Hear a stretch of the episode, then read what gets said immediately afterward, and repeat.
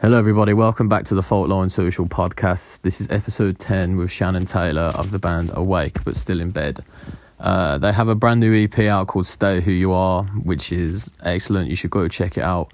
Yeah, in the episode, Shannon talks about the EP in great detail from recording it to writing it to future plans, uh, reflecting on the past and the band's debut record. Yeah, life in lockdown and just when music became so important in her life and what records really made her feel music was a very prominent direction for her to take. And yeah, it was good fun for me. We had a good chat. Uh, thank you very much once again for all the support. And yeah, there'll be more episodes coming soon. Until then, take care, stay safe, and yeah, keep it real as always. Well, thank you very much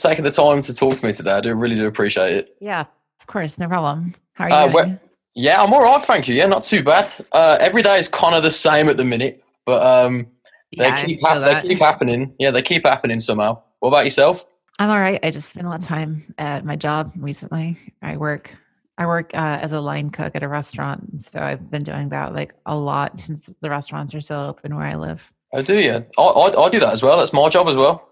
Oh, nice. Okay, cool. How long have you uh, been doing that?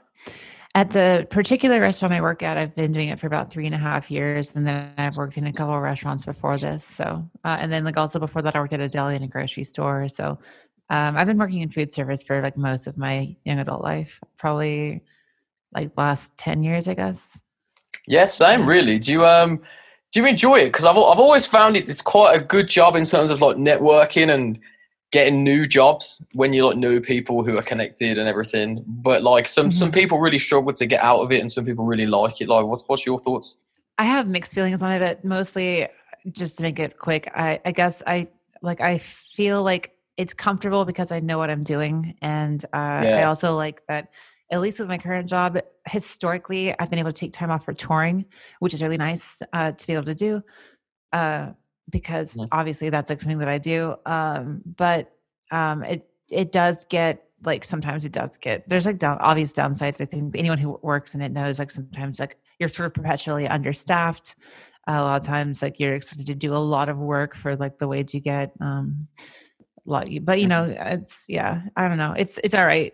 I make more than minimum wage, so that's pretty cool.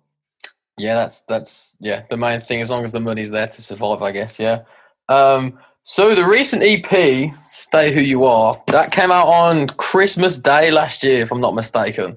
Correct. Yeah. Uh, why did you pick the 25th of December? Because like, yeah, something happens on that day. Like, why did you pick Christmas Day to drop these three tracks?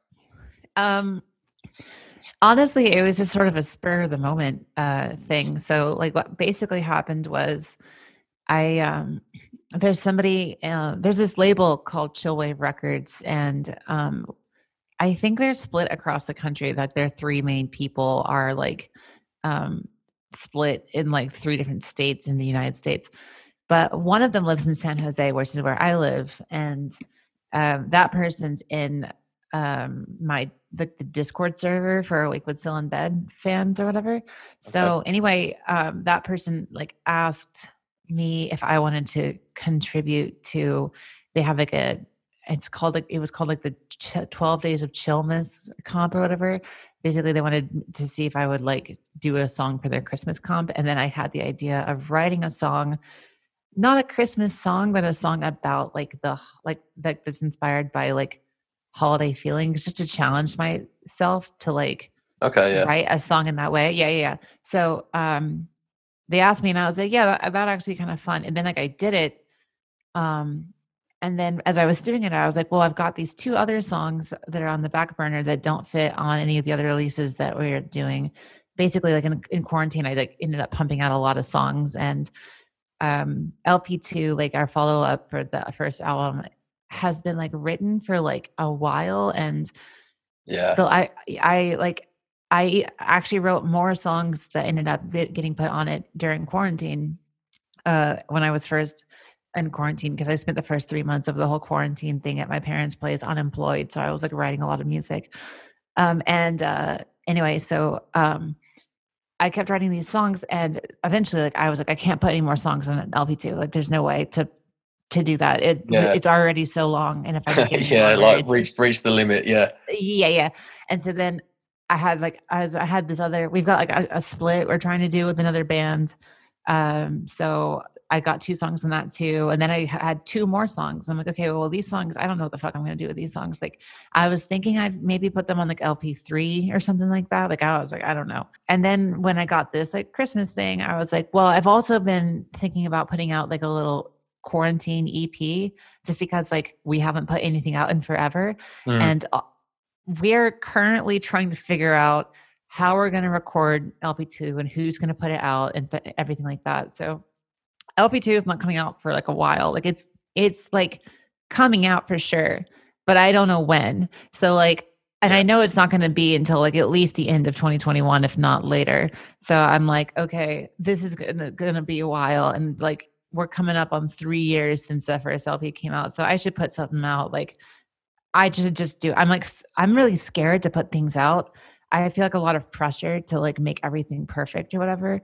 So um I I'm trying to challenge that a little bit. And so I was like, okay, well, I I need I need to just put something out. And so I had these two songs, and then I wrote that that, that holiday related song, and I was like, okay, maybe I should just put these things out before the end of the year. And then I just like was thinking about what day to put things out on, and I was like, how about Christmas Day? like, yeah.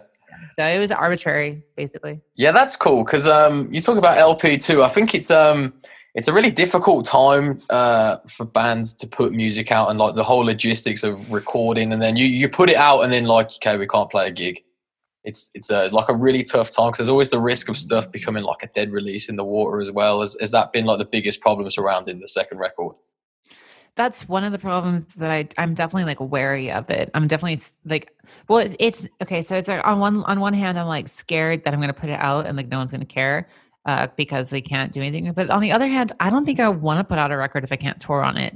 Of course, um, yeah, yeah, yeah. Like I don't, I don't think I would even be a musician if like playing shows wasn't a part of the equation. Like I like, I like writing music. Like don't get me wrong, but I don't think I would do it nearly as much as I do if like I didn't get to play yeah. shows afterwards. So that the fact that I can't tour on it when we put it out definitely means I'm not in a rush at all. Um, but it's more than that like uh, as you said the logistics like first of all like we we're sort of in between labels right now um, okay, our yeah. old label is defunct i don't know if you know anything about the whole tiny engine situation um, uh, like I've heard like some loose end stuff, but nothing uh, like concrete. Do you know what I mean? Not like primary information. Yeah. No.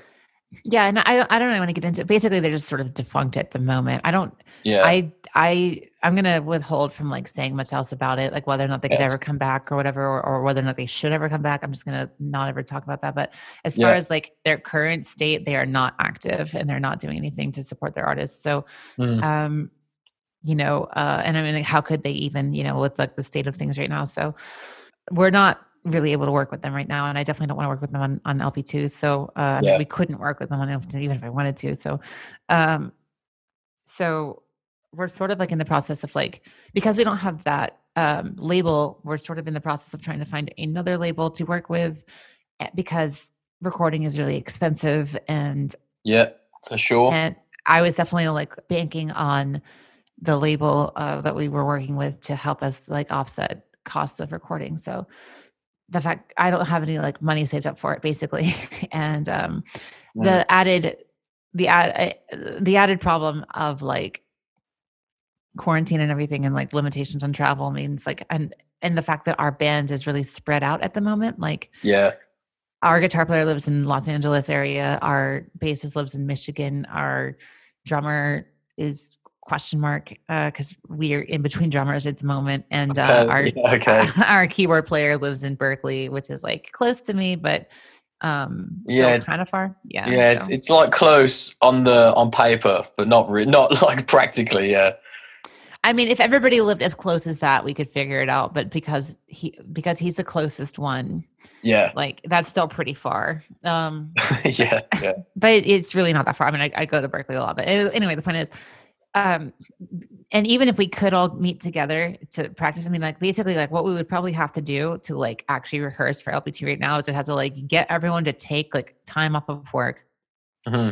fly them all out to the same place like rent a like, re- like a, a rehearsal space or something like that and then like have us just practice every single day for like I don't know, a week straight uh, to get ready for the LP, like because there's no other practical way for us to do it because we're all so far away, and um, like with the with the limitations on travel and the whole like COVID thing, like it would just be really impractical to do it any other way that I can think of at the moment. Um, and I'm just currently like not able to do that. Like I can't take a week off of work. I can't. Yeah. I don't. The songs aren't far enough for, for me to like. Yeah. So it's just like, um, it's like this really complicated thing. So yeah, that's like why it's taking so long. Um, it's like a bunch of factors that are made worse by the pandemic. I, I feel like if the pandemic had not hit, LP2 would probably already be recorded. Yeah, I think the pandemic just yeah. amplifies all these issues. Really, definitely, couldn't agree more. Absolutely, yeah. It's um this EP to me the most recent one and, and obviously like your first record sounds very like midwestern emo in terms of the sound and even the artwork. Um, is that where the main musical inspiration comes from? I would say like that is definitely like I would yeah basically I listen to a lot of um emo yeah so that's like a huge influence especially with the ep i feel like you can hear other stuff um yeah. like there's a there's definitely like a lot of like various like indie rock vibes on like for example beauty. Yeah. The song beauty i feel like um there's some like very clear like indie rock influence on it and also some post punk like there's a part that i refer to as the interpol part um, okay, yeah. of that song yeah when I was cool. like when I was like recording it with like my friend, I was like uh, who played drums. I was like, okay, during the Interpol part, you've got to like hit harder. Or whatever. yeah.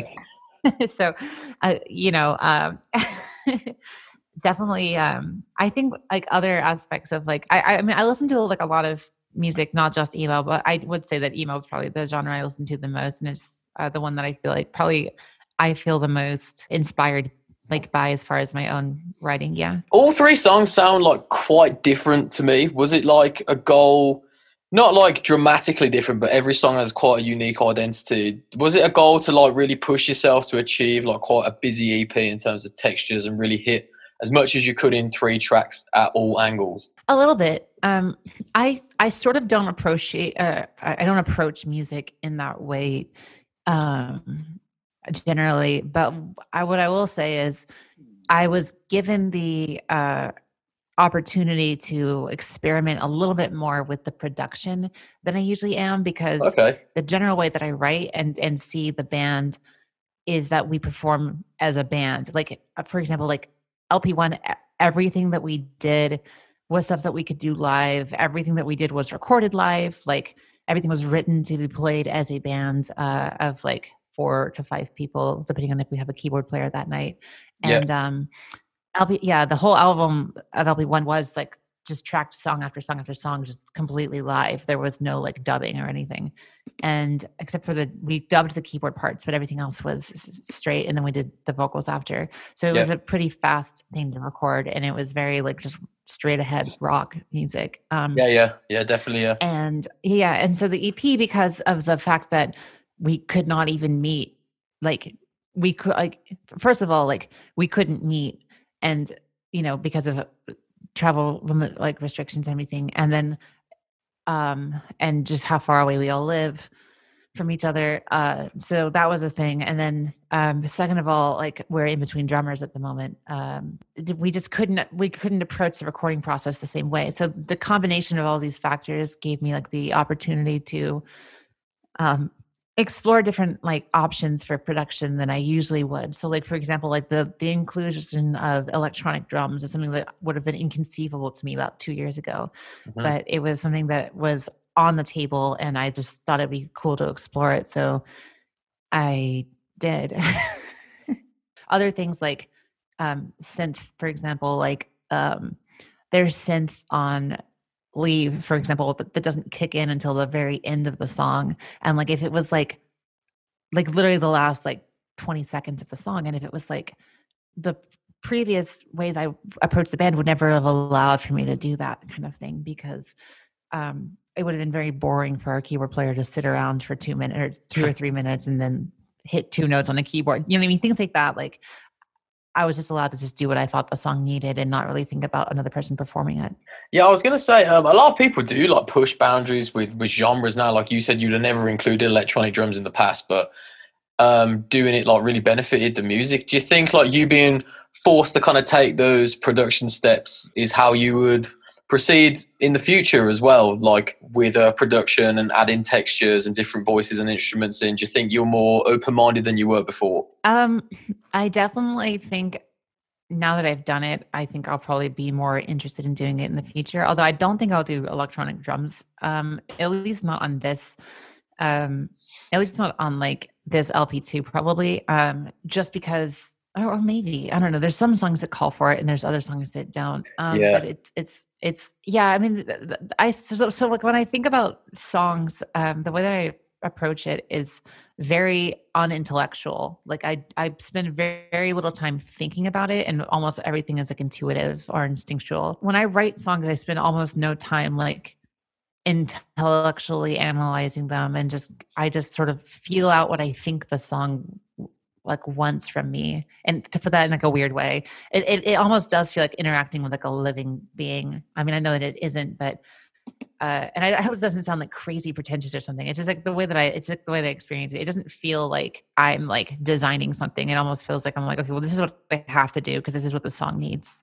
You know what I mean? And it's like weird. Um, and I, and I spend almost no time like, like thinking about it rationally. And it's sort of just like what feels like it has to happen. So like, I don't know. Um, or like what's possible to happen. So like for example with Mirror, like I was really torn with Mirror on whether or not I wanted it to just be fully very bare, stripped down, naked me on guitar and vocals and nothing else because that was the original demo of that song was just just guitar and vocal but as you can tell the final version was a lot more fleshed out with a lot more instruments and that was just because um i was like I mean, I, I really liked the very naked sound of like the only two inch, like only vocals and guitar, and the way that it portrayed the song. But I thought, you know, for like, oh, this well, it's possible to do more. And then like when I like when I listened to it, I could just imagine. So I've, I spent a lot of, for example, I spent a lot of time in this last year listening to um lo-fi hip hop it was something that I've listened to a lot recently. And when I was like listening to that song, at one point I just like was imagining what where the song could go. And I just heard like a beat like that that because like all the beats and like the lo-fi hip hop songs for the most part sound really similar and i just i just imagined that beat and like the vinyl sound happening during a part of the song and i was like this could work like this could this this might make the song better and then we just kind of just did it. Like i don't know. I, I did I, I, didn't have any like higher aspirations other than just like this might make the song this might be what what the song needs to be complete. Do you know what i mean? Yeah for sure. Do you think you've learned to like trust your impulses a bit more then sounds like? A, a, little bit yeah. I would i think so. Definitely like um i don't know if you know like know anything about me but like as far as like this band was definitely an experience uh, an, an experiment in trying to trust myself because it's the first band where I ever wrote all of the music and like it's the first band where I'm like the front person because my I was in some bands before this and they were very collaborative and okay. uh like this is the and yeah this is the first band where everything I'm doing is like completely me and it and I at first it was really scary like I didn't know like I was like is this all bad music? Like I don't know. I'm just trying to trust myself and I mean the relative success of the first album was definitely something that helped me like feel a little bit more confident in what I was doing. Yeah, well, a lot of people do back in. A lot of people do um, really support the band. It's um, does that make you yeah gain more confidence? And what why do you think? What is it that you did differently compared to the past that you think allowed this band to see some success and gain a fan base like worldwide? Really, I I definitely am more confident, but I'm also like I still struggle with it. Like I'm I'm very much a not confident person in a lot of ways and I like this, this sounds like a joke, but I do have low self esteem. it sounds like a joke because of the album title, but it's true. yeah, um, and yeah. so a lot of times, uh, so a lot of times when I'm writing, um, yeah. I, the album title has nothing to do with my own low self esteem or whatever. Though it's like more of a I could I don't want to talk about that, but I'm just but I'm saying yeah, yeah, yeah. it, it, it's, cool. unrelated. But um, the the um uh, yeah, like the writing process is really scary for me. Uh, a lot of times when I'm writing, I am sort of like unsure. I'm like, is this right? And that's why I think a lot of it isn't intellectual. Because if I did intellectualize my writing, I think the amount of like anxiety and preoccupation I would have with like how it would be perceived or like etc. Um, I don't I don't know. Like I think I would go crazy um, thinking about all the people listening to it and like what they would think about it. It is like it is nerve wracking if I think too much about it. So uh, I think like uh, I just try not to think about it at all, or maybe that's like the only way I can do it now. I think it was easier to be more like to be more thoughtful um, or like to think about it in a more rational or intellectualized way when I was in a band with other people uh, because then like I'm working with like a, like a team or whatever, so I feel more confident in like being reinforced by with other people. Um, but I do feel, I will say, I do feel more confident nowadays in my songwriting than I did when I was writing LP one, for example. But not that much more. I definitely don't have like, I don't know what people think. I don't have like a big head about it at all. I don't like. Sometimes people like compliment me or whatever uh, at shows, and I'm like, "Wow, you're like really good" or whatever. And I, to me, like, it's very sweet, but it kind of bounces off me because I'm like, I it's I can't I can't, I can't I'm not very good at taking compliments. Uh, but as far as like what do I think I did differently? Um, the only thing I can say that I think I did differently is I think I learned a lot being in other bands because I've been in I've been playing in bands since I was in high school and um you know and this band is like my first like solo project or whatever but it came off the sh- like you know it like it came off of the work of being in a like several other bands that made several other pieces of music. You know, um, every album that I did with all those other bands were all things that I learned from, and I think that's part of the like. I think like just having that experience is part of the reason that like I was able to like make some of the correct moves with the first album. Like for example, like I don't think I did like amazing or whatever, but I think like for example, working with like a good studio on like the first recording we did was like a good idea. Something that I learned was that like one thing that's going to make people want to listen to you and take you more seriously is like if your recordings sound good. Um, and so I think like I spent a lot of money on that first album um, out of my own pockets because we didn't have any label backing or anything. Just because I knew like our first album, like the first impression is like really important. And um, there was like a little bit of like discussion in the when we were like first like recording the album like with my bandmates because like they didn't since it's my solo project, I didn't expect any of them to like pay for it at all. Um, but they were like, you know, saying like, yeah, I mean, you're like working yourself to death at your job trying to save up money for this. Like, why don't you just record it? Like self record it. It'll be fine. Like, you know, and I was like thinking about it, but I was like, this album is like, you know, I'm to have it and it's to, I'm, it's to exist forever. Like this is to be the version of the songs. Like so i want to take it seriously and i want to i want to present it in the best way that i possibly can with the resources i have right now so that's why i, I went with the studio i went with and etc because at the time that was like the best thing i could have possibly imagined for it you know so um yeah, yeah. Uh, and i think that i think making a solid first impression is really important and i think a lot of bands think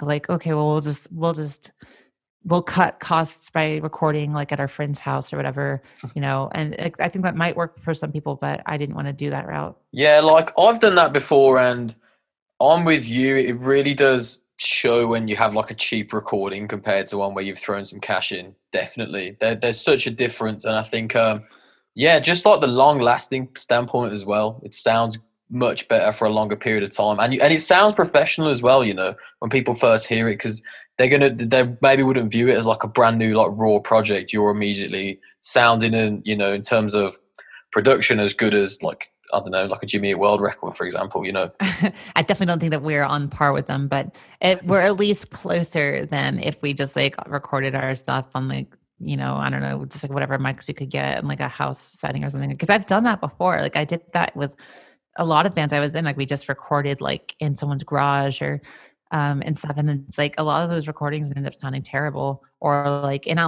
and I like those recordings, you know, because they like remind me of being in like a little band, like a little DIY band or whatever. And like, and and that's like, I mean, that's Awake but Still in Bed is still a, a little DIY band in my eyes, but um, it's just like a lot, a, a lot of bands I've, that I've been in started out record like getting like little home recordings done and then eventually, as we gained, like, we became more established and took ourselves more seriously, we moved up to working in bigger studios. Like, one of the bands I was in a long time ago recorded at the same studio as the Wake Was Still Bed LP, which is why I went back there. I wanted to approach this this collection of songs I wrote, um, and I took them. I wanted to just take them really seriously um, and present them in a way where I'm like, okay, I already take myself seriously. Like I'm already presenting this as like as professional as I can.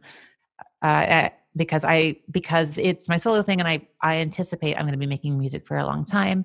So if someone looks back uh, back on my discography, I want the very first thing that they see to be like a suit I I want to I just want to come off with a certain level of professionalism or whatever and I want the first album to like withstand the like you know a little bit of aging, you know, because if it if it sounds bad it won't probably.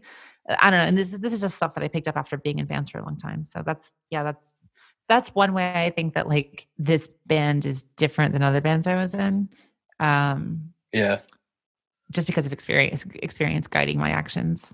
Yeah, it's very true. You know, you do learn from the past all the time. Couldn't agree more. It's um, I spoke about Jimmy World then, like for like a second. Um, what records um, made a huge impact on you and made music like consume you really and become such like an important part of your life and you as an individual? You did mention Jimmy Eat World, and I love their album Clarity a lot. Um, Clarity did have a very profound effect on me when I heard it, but I heard it as a, a young adult rather than as like a teen. Yeah, so same same story, same story for me.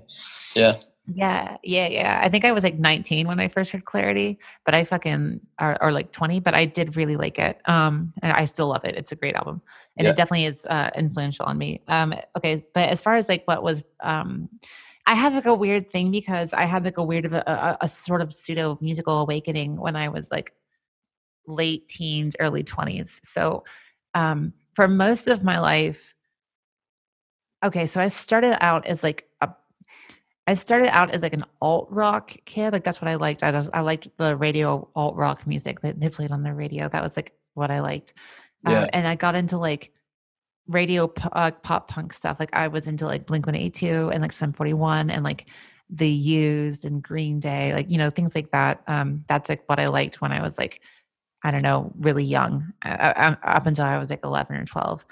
And then um, I started, I became like a big nerd or whatever when I was like a teenager and I was on the internet a lot and I got involved, I got, I got interested in like a lot of sort of weird, more experimental, like weirder bands. So I, some of the bands that were really big for me um, at that time were like, and also when I say that, like, I mean just like weirder for a kid that doesn't know anything i there's obviously weirder bands than these so anyone who's listening to this and like thinks like i'm being pretentious or whatever uh, i understand that like there's much more weird bands but for me at the time they were weirder um, than normal so like i got into like they might be giants when i was like a kid and that was like a band that i fell in love with um, i got into this like hip hop collective group called um, subtle and they're like from this label uh, from Oakland called Anticon, and I I still really love them, but I never listened to them anymore. But they were like profoundly important to me when I was in high school.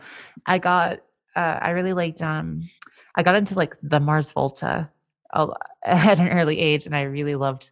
They were like my favorite band for a while, um, and that's how that's actually kind of how I got into like emo, sort of because I found at the drive-in through the Mars Volta I had like a I had like a prog rock phase and like an experimental rock phase and like like a noise rock phase and like a post rock phase through high school. Um, I got into grunge also in high school. So like a lot of the albums that were really important to me at that time would have been like A New White by Subtle, um, uh, Lincoln and, and Flood by They Might Be Giants. Uh, uh, let's see, uh, like the first three uh, Mars Volta records, De-Loused in Comatorium, Frances the Mute, and Amputechture. Uh, one of my favorite bands, which I'm really embarrassed to admit, but I'm going to say it anyway, was I really liked Muse. oh, Muse. yeah, okay. Yeah. oh, they're they're like huge here in England. Obviously, they're, they're not a band I've ever really like clicked with. But some of my mates was like huge fans. They play like football stadiums here. Yeah, I know. They do it. They were my first concert, actually. Oh, really? cool. Yeah.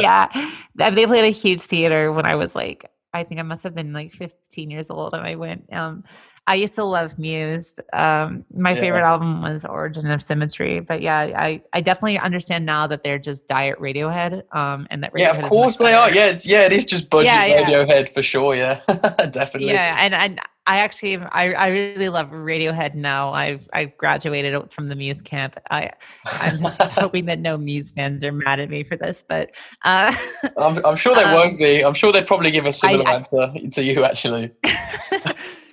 it's um it's yeah yeah I, it's funny because like um i i was aware that people regarded muse as a radiohead copy but at the time i was like I, already a huge muse fan and had never listened to radiohead so i was in denial and i refused to listen to radiohead Yeah. and then eventually muse put out an album that i really didn't like it was called um oh my god i don't remember what it's called it was i think it's called the resistance or something it came out after uh black holes and revelations yeah, that is a shit album. Yes, I do know that record. that one is it's it's bad. I I it's horrible. And I I was a huge they were my favorite band when they put out that, that album and I fucking hated it.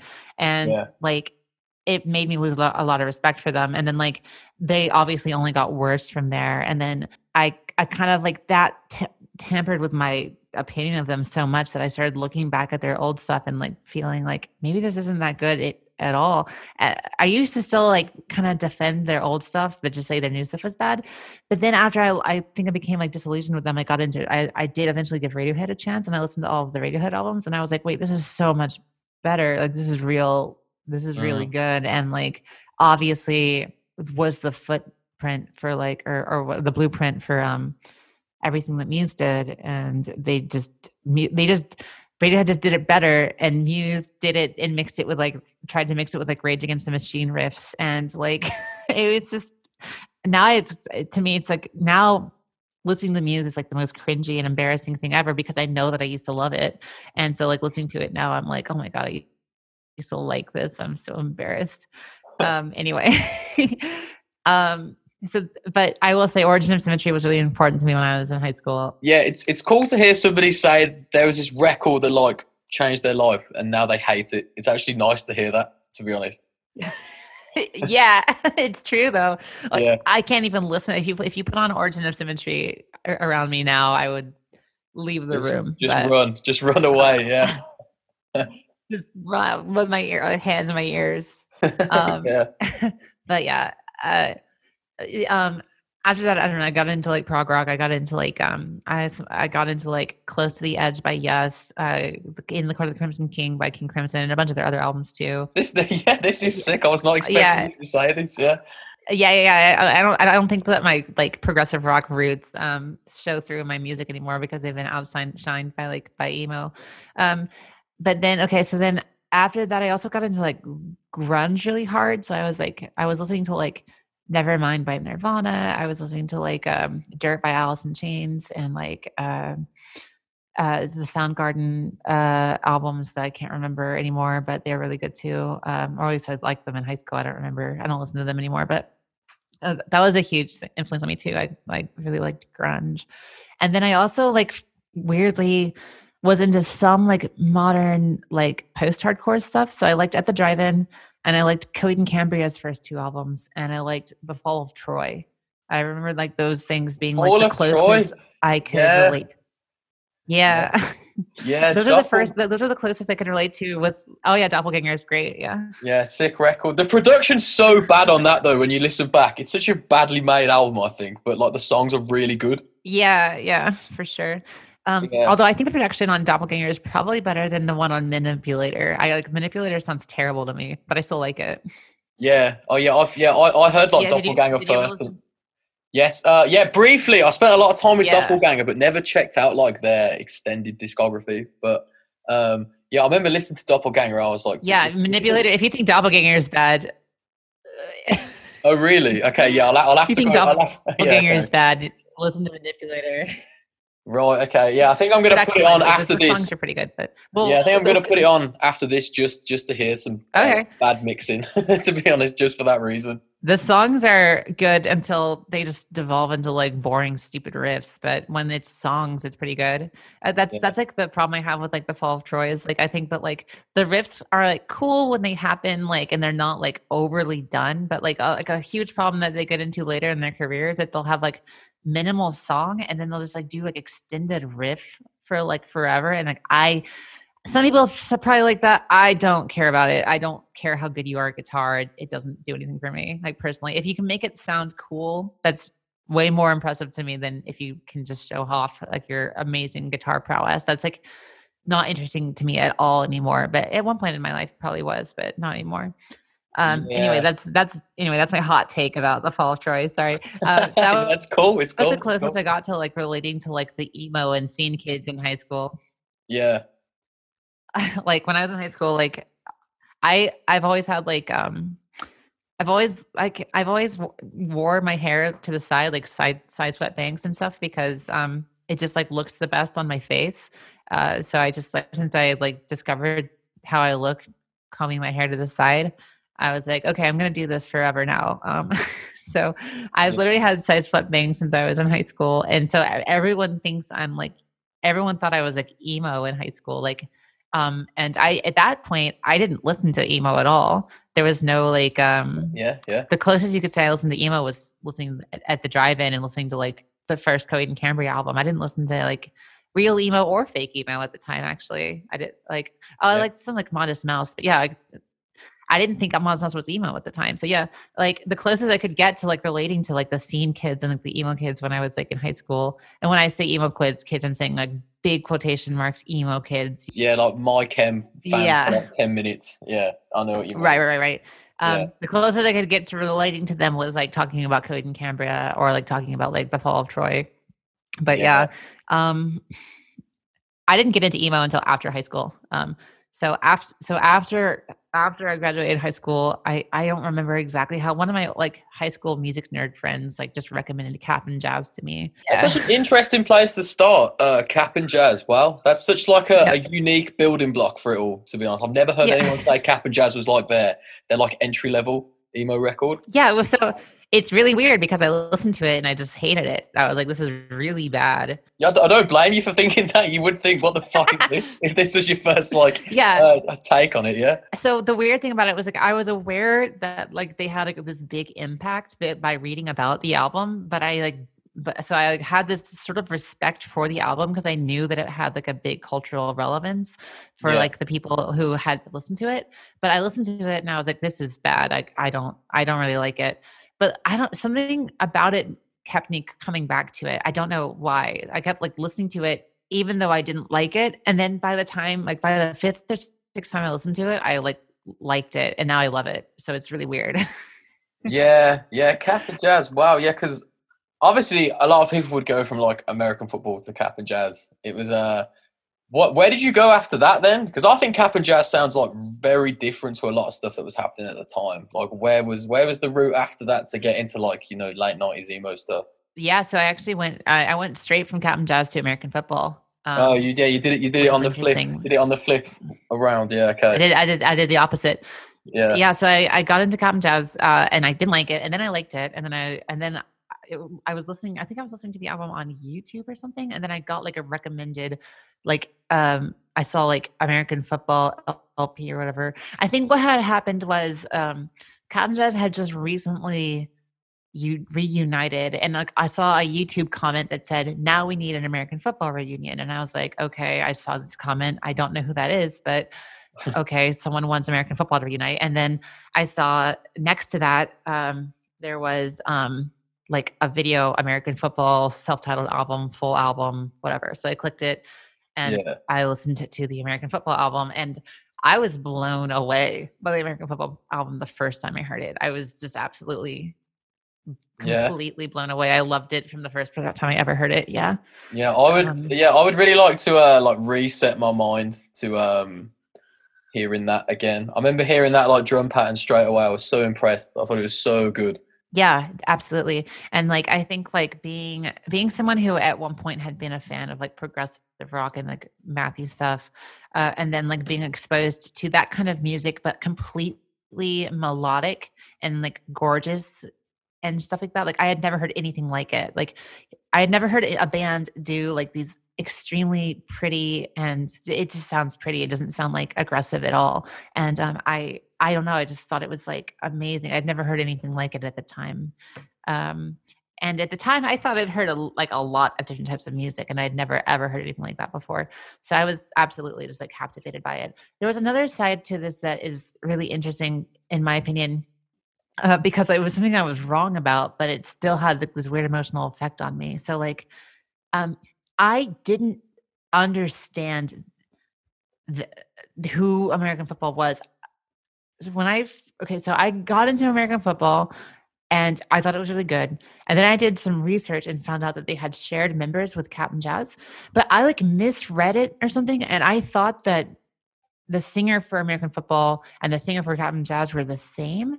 And so in my mind, it had transpired was I thought that like this, because you know, like Tim's voice in Cap'n Jazz was like crazy and raw and like, like yeah. very like almost like, you know, immature. It is immature. Yeah.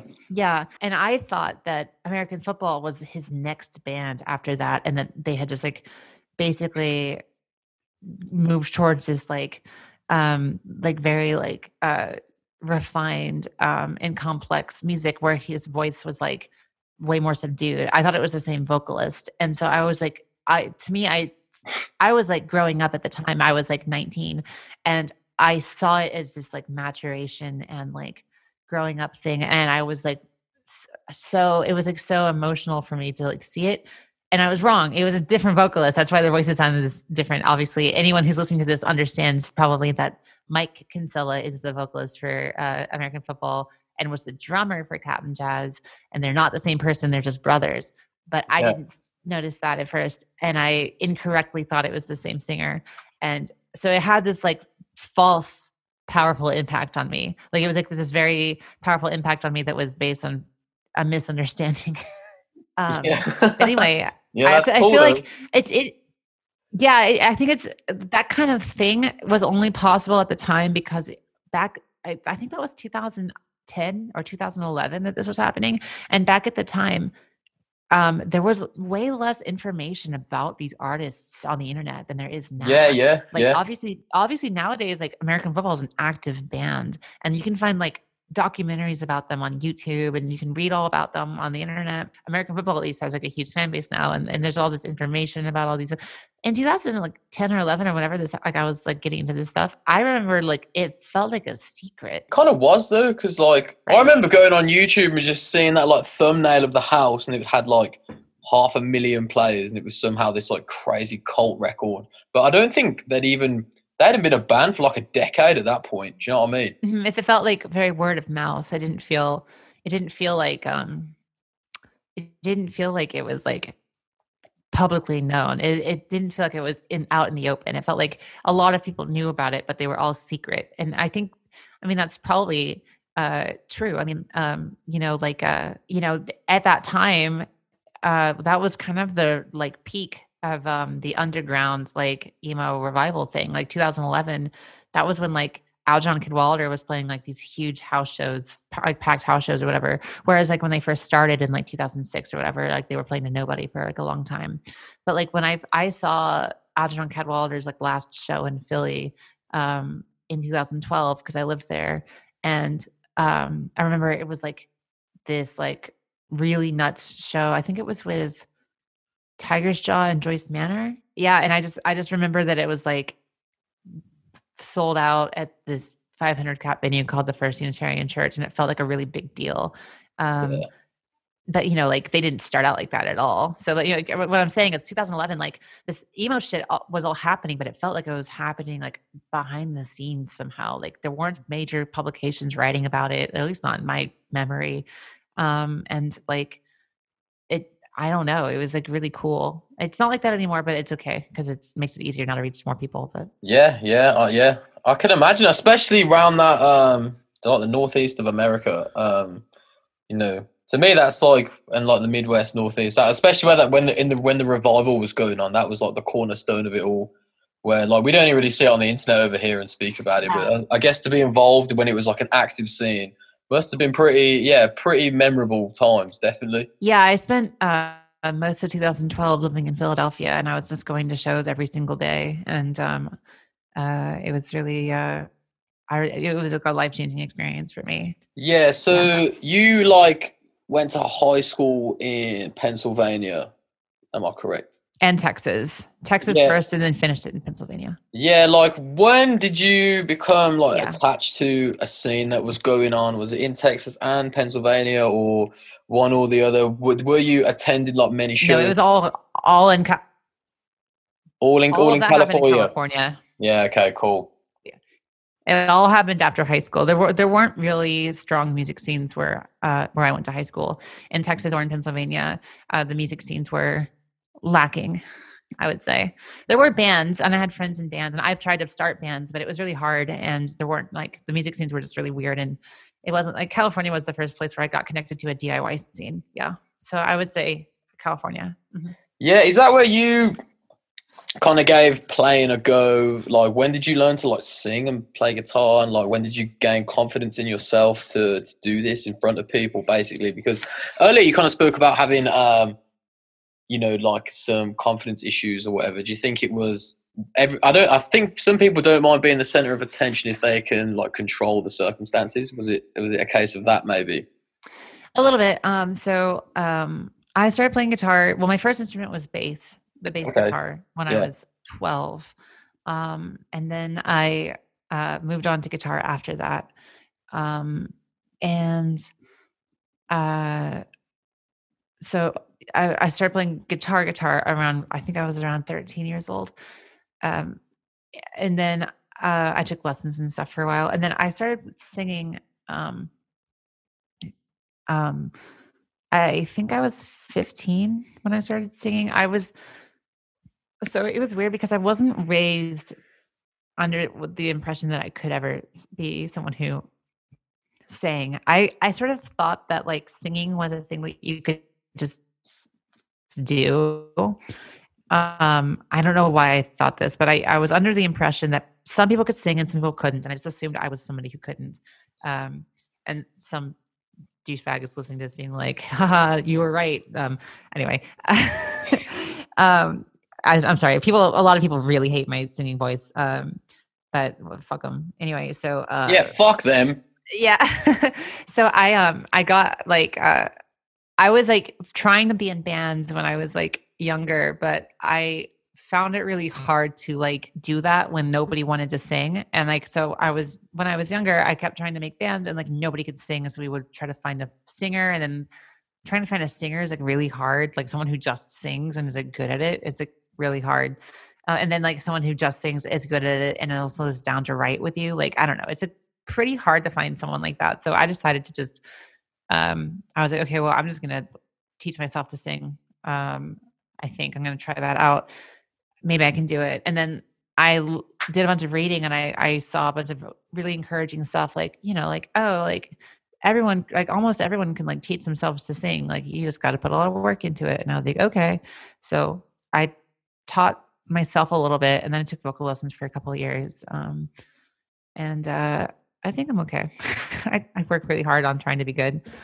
Um, so that's when I started singing about like 15, and it was basically out of necessity. I didn't, and I didn't imagine I I would ever sing lead in a band until like um later on. And the first several bands I was in, I didn't sing lead. You know, I sang like uh I sang like we there'd be like two or three vocalists who all sang and I would just contribute sometimes. Um, and it wasn't until I did that a lot that I felt confident enough to try like being the lead singer of a band or whatever. And that's like when Awakebutstillinbed happened. Um, so uh, yeah, Awakebutstillinbed I was the first band when I was like the the real front of the band. Yeah. Yeah, like on this EP, on the most recent one, um, I noticed the vocals like weren't as heavy. I would say there wasn't as much like shouting, like screaming esque kind of performances Yeah. happening. Uh, have you been experimenting recently with your voice? Mhm. Um, now you kind of looking to take the vocal approach and like delivery of the lyrics in a different direction. I've definitely been experimenting with how to make my voice sound better when it's cleaner and like um like prettier when I want it to sound prettier. Um I wanted to feel more in control. Um Yeah. but at the same time no the main reason that those songs uh i and i imagine you're talking about leave and mirror because beauty has really aggressive vocals in it but Yeah, that does. But I was like, that's like two thirds of the record sounding. Uh, yeah, yeah, yeah, yeah, sounding more, sounding more. I think despondent is the word. Um, that wasn't on purpose. Uh, that's just like what felt right for the songs. Um, so when I was writing those songs and um, like the the emotions behind the lyrics and everything, they just didn't call for screaming. Like I didn't, I didn't feel inspired to scream or shout or raise my voice during those songs. The, emotions I felt were way more solemn. So I just Mm. did a much quieter vocal, but it, it, it you know, it's just what felt right. I, I didn't like, I didn't think like, oh, this is the album where I'm going to not scream as much. Like, Oh, okay. There's Yeah. there's a there's a ton of screaming in LP two. There's like there's probably more screaming on LP two than there is on LP one. So Oh, very sick. Okay, cool. yeah, yeah, I'm definitely. But there's also more like clean singing too. There's just a whole lot of vocals in LP two. I can't help it. It's like it feels right, so I'm just doing it. Yeah, if it's what the music calls for, you gotta give it. You gotta give it that attention. Oh, yeah. that's like a confidence thing, right? Like that's um that's a thing that I would have been too scared to do. I think a couple of um a couple of Yeah. uh years ago where I would have been like, oh, I can't do this. This song's too long. People aren't going to listen to it. I can't do this. The album's going to be too long. And now it's just like I'm just going to do whatever feels right. Yeah, I guess. I guess you just gotta create as if no one's gonna listen. If that makes sense. Yeah, that's yes. Actually, I um I I that's something that I learned from reading interviews with Doug Martsch from um Built to Spill. I know Okay, that he, Yeah. he uh he talked about that um that when he was first writing music uh and then like when Built to Spill started to blow up and that he knew people would hear his band it like affected the way he wrote songs and he struggled with it and like i i, I feel somewhere similar so I like I um I kind of looked I kind of look at that as like guidance like like yeah I try to I try to write as if no one's ever going to hear about it which is I think part of like why I have this weird mentality that like I think about my band as like a band that nobody really cares about. Like that's how I think about my band, but I know that's not true because people tell me it's not true. Um, no, and, it isn't. Yeah, like it's Yeah. definitely not true. Yeah, like yeah. percent. Yeah. but I think of it that way. Like when I think about my band, I don't think of us as like some big deal or whatever. Um, It's good though. Uh, yeah, it's it's good to kind of create and approach it with like like an innocent vision and like almost like a naivety in a way that isn't actually naive, but just having that like tinted vision of it because the product of- is probably more raw, like that. yeah, sort of manufactured naivety, maybe. Um, Yeah. yeah. I think that's probably yeah, yeah. I I think I agree.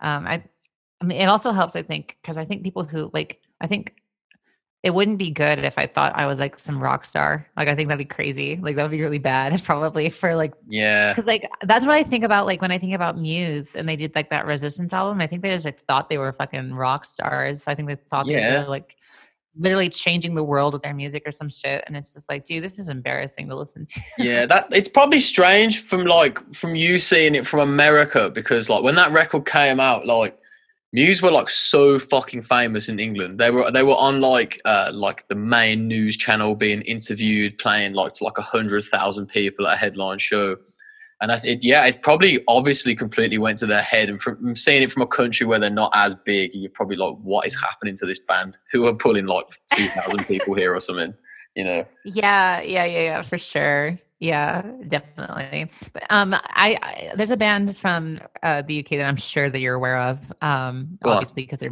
they're massive. It's called the 1975.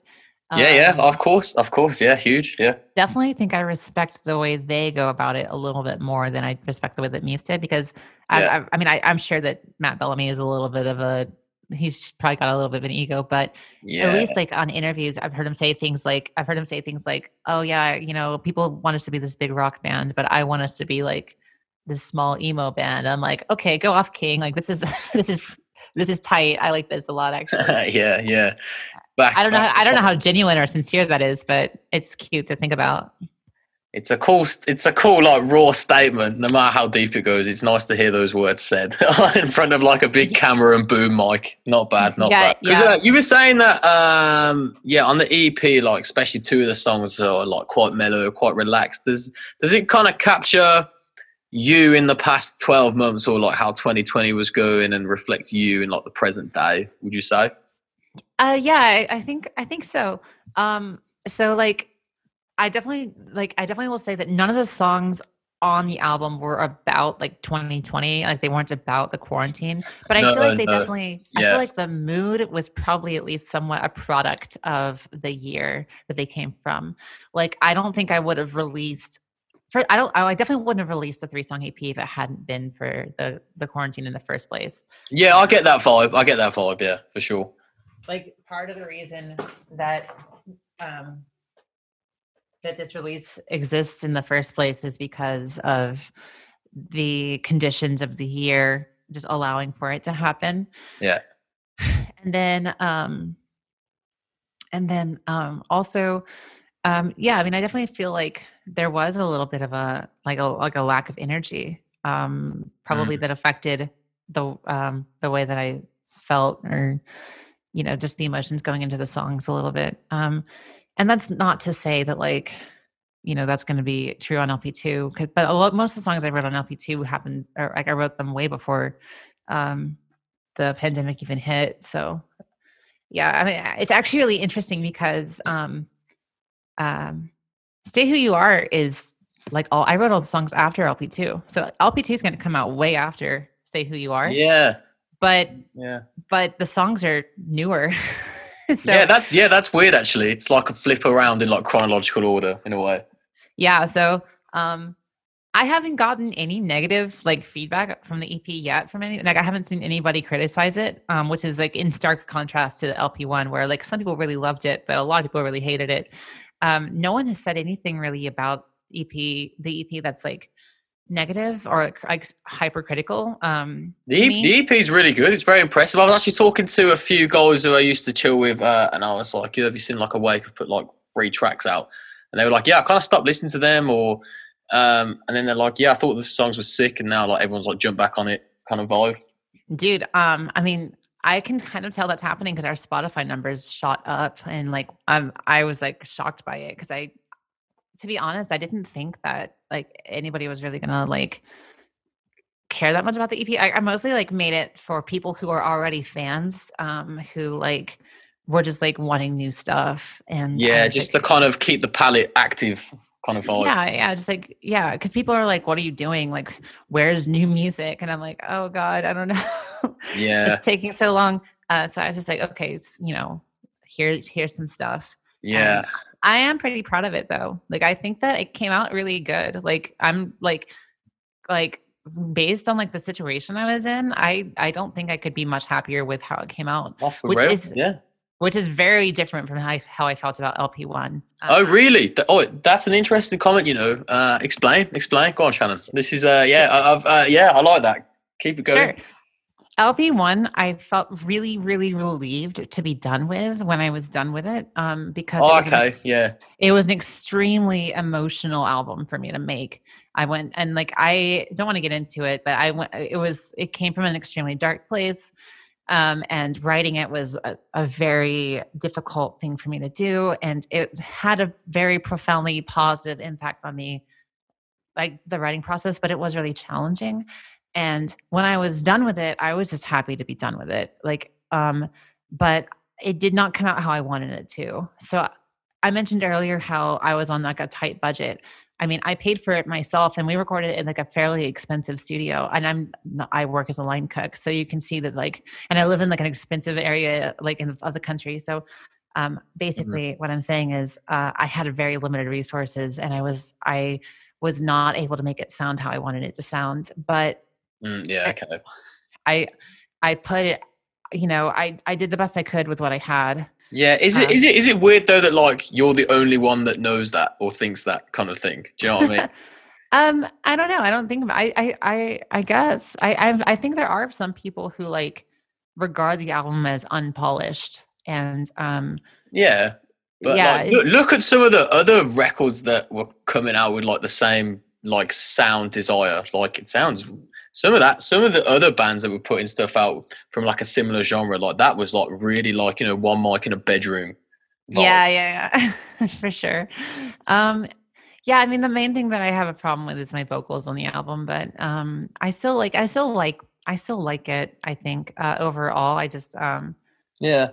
I feel way more like um proud of like stay who you are, I think. At least currently, just because I feel like there's no there's nothing on the album that makes me like cringe when I listen to it. Um, Oh, okay, yeah, it's like a full, um, you know, it's a happy reflection, a full, full, full, like good turnout when you when you listen back. yeah, I I was like I put a lot of work into the vocals and um Yeah, and um I I mean I put a lot of work into the vocals of LP one too, but I I I mean I recorded the vocals of Stay Who You Are at my house, so I could just make them sound exactly how I wanted them to. Yeah, Um, okay. Do, you- do you say, um, you know, you're not keen on the vocals at LP one or, or whatever, but like, do you think do you think you'll like reimagine songs live now when you perform tracks off the first record? I think I sing them better than I did back then. Yeah, like that's like Yeah. that's actually a thing that I've thought about a lot. Like, um, where I'm like, there there was there have been times where like um, we toured with a band called Mom Jeans. Um, Yeah, I know 'em. Um, yeah, yeah, yeah. They're yeah, cool. yeah, yeah, yeah, yeah, and um, we were playing. They're much bigger than us, so we were playing um like these big uh venues, and the big venues have much nicer sound ses- setups. And my vocals had just gotten a lot better by the time that we did that that tour. So I I was like at that time like I felt kind of weird because like we'd play and I'd feel like my vocals were like pretty strong. Um Yeah, like com- compared to the album even like they sounded way more like how i wanted them to sound um than they did on the album and then i was like imagining like man if someone like saw that performance and they liked it and then they like wanted like they're like oh i want to get that record like it's be okay cool like here's the album that sounds worse than what you just saw like i feel kind of bad saying that but at the same time i don't think it's going to change anyone's mind if someone who likes the lp i don't think they're going to change their mind based on what i think because i have my own like I I'm the singer, so like I hold myself to this like to this certain standard that I don't think other people hold me to. Well, yeah, of Um, course you're gonna be you're gonna be like the harshest critic like you've ever had. Do you know what I mean? I, yeah, absolutely, absolutely, yeah. So like, I mean, the only other people who are like, like, the other people who are critical are like my parents, but my parents are weird because um yeah, okay. my uh, my dad like hates my screaming. He hates that I scream, and so he like he likes the EP a lot because I only scream on one song. Um, yeah, it's like it's like accessible music, like elements of it. Do you know what I mean? That, yeah, like, and like, like, yeah, you, you can you can show your mom kind of thing. I know, yeah. It's really funny. Um I I I it was it was it almost was like eye rolling to me when my dad reached out about the EP because he heard it and he was like, Wow, this is like the best thing you guys have ever done. And I'm like, Dad, you only think that because you, you can't listen to music that has screaming in it. Yeah, it's like you don't understand anything, basically. Yeah and it, it's it's and it's even doubly so because i think that he thinks that this album this ep is like would potentially make make us like way more successful but it's like actually like actually like the lp still is the most popular thing that we've done like lp1 and it, like even though the ep has gotten some press that i was surprised by like the npr feature that we got Yeah, um which was really really cool and that happened it still doesn't pales in comparison to like the impact that lp1 got when we did it so like uh, not that i'm trying to compare them i mean like I, it's an ep i didn't expect it to do like as well as an lp does but um and and it did actually it, it did way better than i thought it would like to be honest like way more people talked about it than i thought they would so um which i was very i was very happy with the uh response to it and um Mm. i i couldn't ask for more um, and I mean, like I'm talking to you about it, so you know, thank you for asking me about it. Yeah, so I'm like, I'm happy with the way the the EP came out, but um, but you know, still like the LP or whatever when it came out was had more of a um had you know it was a little bit more um talked about or whatever just because it's a full lp and it was our first release and it was also just like an album that i think some people liked and like um where, where where i'm going with this is my i get pretty frustrated talking to people in my family who like kind of blindly are just like oh yeah like well this new thing is going to be way bigger because there's not screaming on it and i'm like you guys literally don't understand how this works yeah. No, I know, I know, the, I know the vibe. Yeah, trust me. Yeah, I know the vibe. Yeah, it's okay i've given up on trying to like explain it i just i just let them say whatever they want to say and like yeah Yeah. yeah for sure guys yeah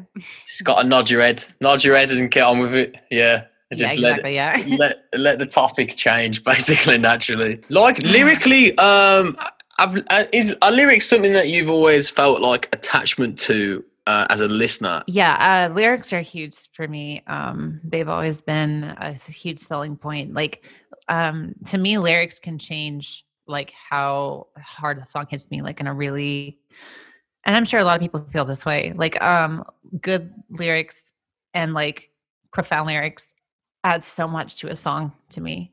Um, if if I hear a song and I am struck by it, like half the time it's because the lyrics anyway. But then like if I'm struck by it and then I dig into the lyrics and then I'm even more struck by them, it's like it makes the song have like a really lasting impression on me. So yeah, lyric. I'm the kind of person that likes to sing along at shows too.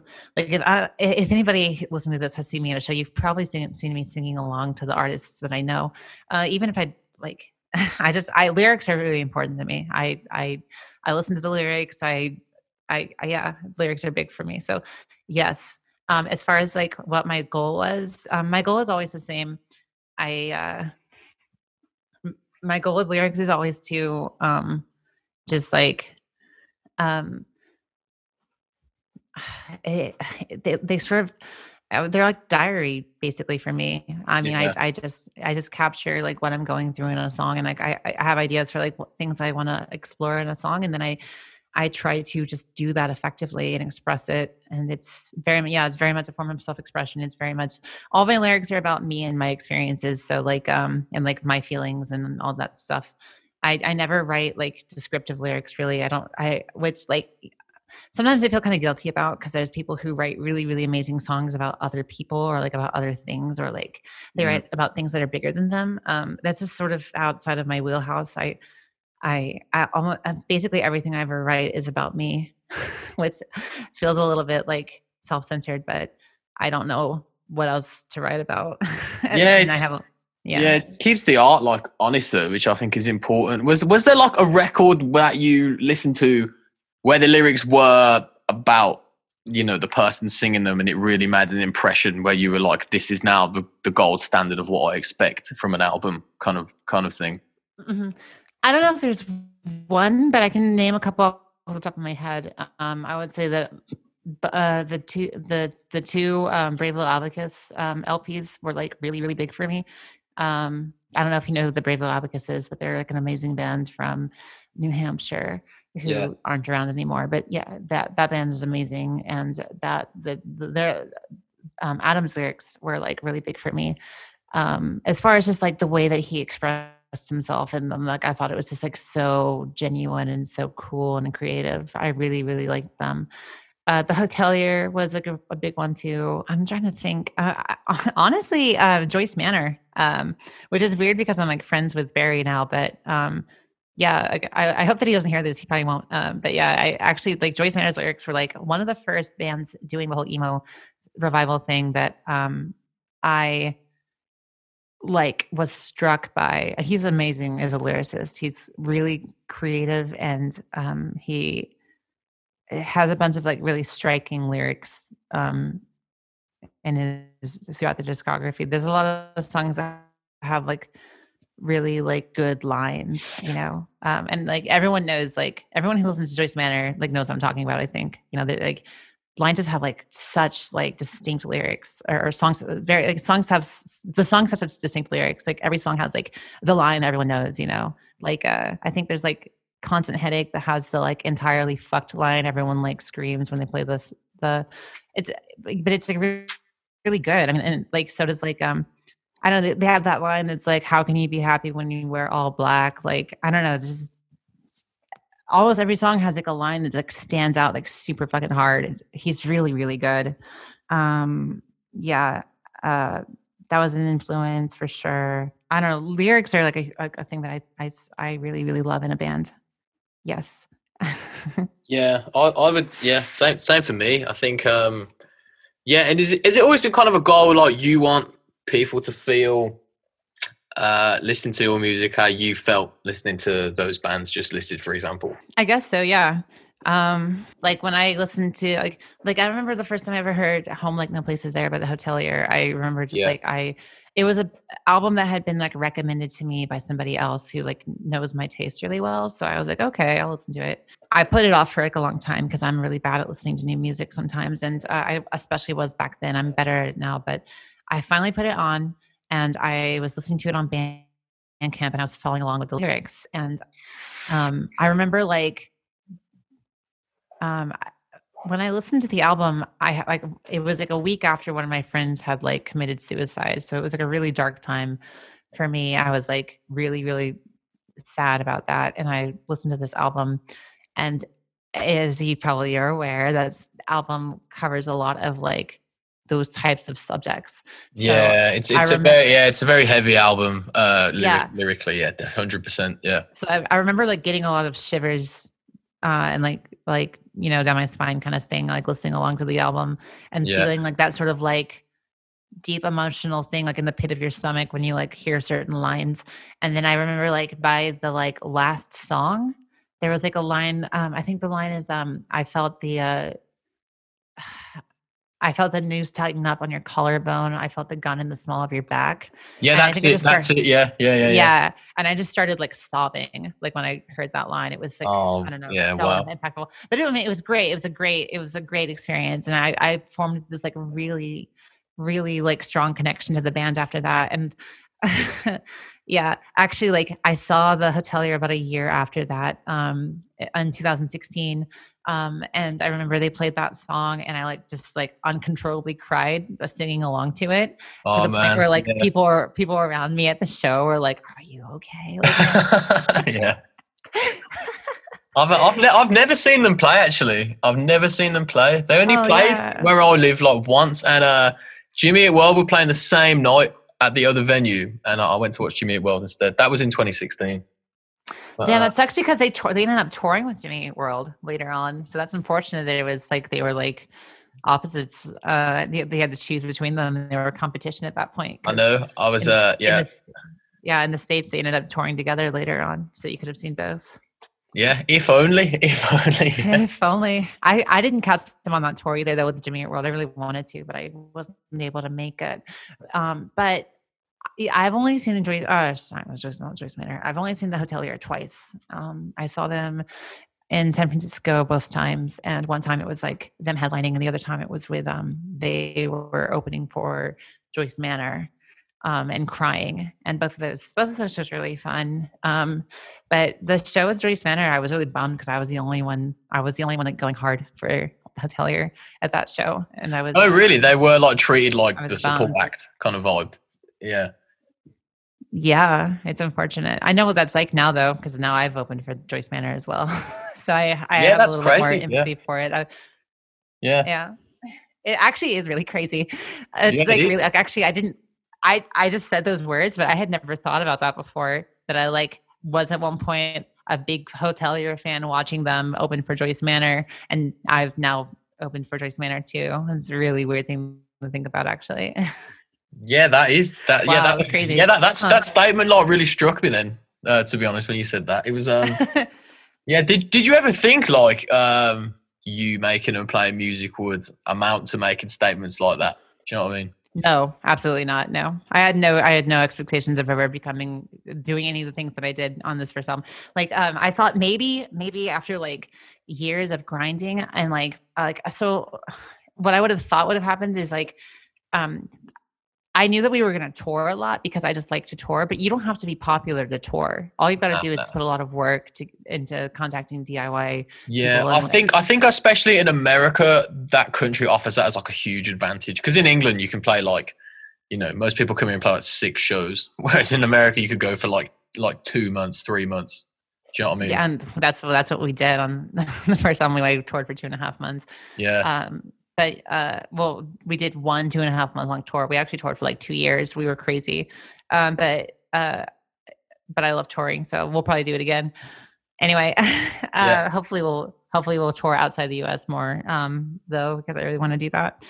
Okay so uh what i was saying was um what my what i originally thought we were going to do was so um i i i I made Awakebutstillinbed um, a, a solo thing, partially in response to the fact that my two previous bands I had been in um, in California both like worked really really hard on like albums and like and playing local shows a lot um, and then like started to get a fan base locally Yeah. um like not like not huge you know but just like enough that like you know we could we could play shows and people would come and and buy our records and stuff um and that would take years of like work to make that happen Yeah. and then um like I that happened to me twice and then I like the first band it happened and then I tried to put- get us to start touring and stuff and we toured like twice and then we broke up because it was too much for the people in the band and then the same thing happened again with another band I was in immediately after that where we like put a lot of work into an EP and then an LP and then we toured twice and then after that we disagreed on our on whether or not we should keep touring. I wanted to keep touring even harder. They wanted to basically never tour. And so I was like, I don't want to do that. So we Yeah. had this fight and we broke up. Um, and then um, then with Awakebutstillinbed, I was like, okay, well, I'm so sick of this cycle. Like I spent like the last um several years of my life in bands that ultimately now I've got nothing to show for it. You know, I put all this work into them. That's why, like, at first for Awakebutstillinbed, I, I envisioned it as like my solo project. And then we had like a rotating cast of like just support people playing with me. And it still kind of is like that, but we have like a, we have a lineup now um, at this Yeah. point. I mean, I, I know I said that our drummer left, but um, um, we've got this, we've had the same main members now for like almost two years. So um, it would I would be really sad to part ways with any of the members now. I, it could still happen, but um, at the moment, Yeah. I plan I plan on it not happening. But yeah, it, it, back in the day though, and like when we first did our album and we were first touring, like to me, like um, it was really important to me that like anyone could play in the band if they were like good enough, and it was like not like you know it was not we didn't have like a set lineup and it, we and i was trying to make sure that that wasn't like ever going to be a thing because i was really scared i was really scared of the band having to break up because you know um because someone couldn't do a tour or something like that or you know because no someone didn't want to tour and i just had all this like baggage so anyway that's like kind of part of the reason that Awakebutstillinbed became the band that it was where it was all driven by me Yeah, Um, to just to avoid those. It's almost like a PTSD thing. I don't know. It's like to avoid those problems where does like the whole yeah. the whole stability factor does just crumble from like a few messages. Yeah, I didn't, you know, I did that because I wanted the band to keep being a band. I didn't think that I was going to make the band successful or anything. In fact, I thought I was sacrificing quality because collaborating with people I thought was the only way for me to make like the best music I could possibly make uh, Yeah. because I didn't believe in myself. um, just being real, like I just didn't think I was good enough to like write all the music, but I was like, I'm just going to do it anyway uh, Yeah. because it's the only way I can do this. So, um, I I wrote most of the music. I mean, I, I wrote all the songs as far as like lyrics and, and vocal melodies and chord progressions, and then um, I would collaborate with the guitar player and the drummer on like on like the parts. I would basically be like, I want it to sound like this, or I want to do this, and sometimes I'd have a specific part in mind, and sometimes I'd be like, I wanted to be kind of like this, and then we'd like work together on a part. But I basically wrote everything, uh, or like at least directed everything, and then um, the reason I did that uh, was because what I thought was going to happen was we'd put out the album, and then I was just going to tour all of the time on it. Like I was going to tour a bunch because I wanted to get the name out there, and that's Yeah. like what I thought would happen because I didn't know any other way to do it. The fact that we got like press, like with the fact that we got a Pitchfork review, for example, like yeah, I did not expect a Pitchfork review. I did not. There's, Yeah. I was shocked when that happened. To be honest, um, yeah, I did not expect to get offered to open for Joyce Manor. I did not think that was going to happen. I yeah. That's like, oh, yeah, to me. yeah. That is off its head actually. That when from like how you go from you speaking about like, like the roots of this to what actually started happening is uh yeah, it's so sick. yeah, Thank you. Yeah, I, mean, I thought it was sick too. I was like, I was really, really, really like, couldn't believe it. I I don't even think stoked is like the right word because I was more like bewildered. I think was the right word, and I was like trying to adapt to it because like regardless of how I felt, the things were happening and I had to like rise to the occasion. So it was like really, it was Yeah, actually yeah. kind of challenging. Yeah. I suppose it is because if you go from like not believing in yourself and then they're like, yo, these people want to talk to you, like this is about you. Do you know what I mean? It's quite a uh, Yeah. quite a seesaw kind of event. Definitely. Yeah. It was like, yeah, like, like, like getting an email from Tiny Engines being like, we want to talk about like signing you. And it's like, that's the label that the, t- the hotelier is on. Like, holy shit. you know, Yeah. like, That's the label that that's the label that put out Tigers Jaw's first fucking album or whatever. You know, that's like uh Joyce Manor wants to tour with you, like like or like they want to take you on tour, like um all these all these crazy things, like Mom Jeans wanted to take us on tour, like it was yeah, it was just all, all this crazy stuff. Like um when that happened, Wow. I I just like couldn't really believe it. So yeah. Yeah. what a fucking whirlwind. Jesus Christ. Yeah, I can imagine. Yeah. yeah, absolutely. Yeah. And I'm still like I'm still I'm still shocked when certain things happen. Like um like I I, I think I still have pretty low expectations. Like even though like those things have happened, you know, in the past, like I, I'm still I'm still like giddy. Like I when I got the email from Bob from Bob Boilen from NPR to feature the song Beauty, I was still like super giddy about it. I was like, oh my God, Bob Boilen emailed me. Holy shit. Like, Yeah, yeah. fuck? So yeah. So I mean like um, um I guess I guess well, having that mindset seems to be working like out really well so far. I mean, I, I it's it's not even like something I feel like I can control. I don't like. I, I think I should be more confident than I am, but I think on some level, not having like not not believing in myself too much is like probably good because it keeping myself second guessing as much as it's like kind of painful to like go through the the go through the the constant like sort of anxiety of like is this good am i going to make something terrible like oh my god Yeah. um having that feeling is painful and hard but i think like hopefully in the long run like it'll mean that like i don't make the resistance by muse part two or whatever like I- that's I the goal. Yeah, that's, the goal to not make that that record. Yeah. I like how that's become. Yeah, that's become the ultimate. Like, do not become this. Is this Yeah, CD? Yeah. it's like um have you ever seen the movie memento Yeah, I have. Yeah, good film. I haven't seen it for a few years, but yeah, good film. Yeah. So I imagine like I wrote, I wrote on my hand, "Do not become muse," and that's like every day I wake up. and Yeah. That's my that's my guiding. that's my guiding message. Yeah. that is fucking hilarious, you know. oh yeah, if, if I ever watch that again, I'm I'm just gonna see that now. To be honest, that that's what it's gonna say. Oh yeah, um, yeah, so sick. Uh, I think we'll wrap it up there if that's cool. Sounds good. Yeah. Cool. Yeah, thank thank you so much for uh, talking to me, Shannon. I do really appreciate you taking the time out of your day off to uh, join the call and everything. of course. Yeah. Thanks so much for having me. That was really fun. Yeah, I had a good time as well. I really enjoyed the emo chapter we had. I actually was like really trying to remain calm, like when you were saying all that stuff, because oh, uh, cool. That that could have been like a big, uh, you know, pub conversation for me in England. that's awesome. Uh, Yeah. yeah. That's great. yeah, well, yeah. Thanks very much for your time and uh, stay healthy, stay positive. Yeah, and keep looking Yeah, after yourself you. and everything. Have a nice Yeah. day and everything. Take care. You too. All right. Talk to you later. See you soon. Bye bye. Bye.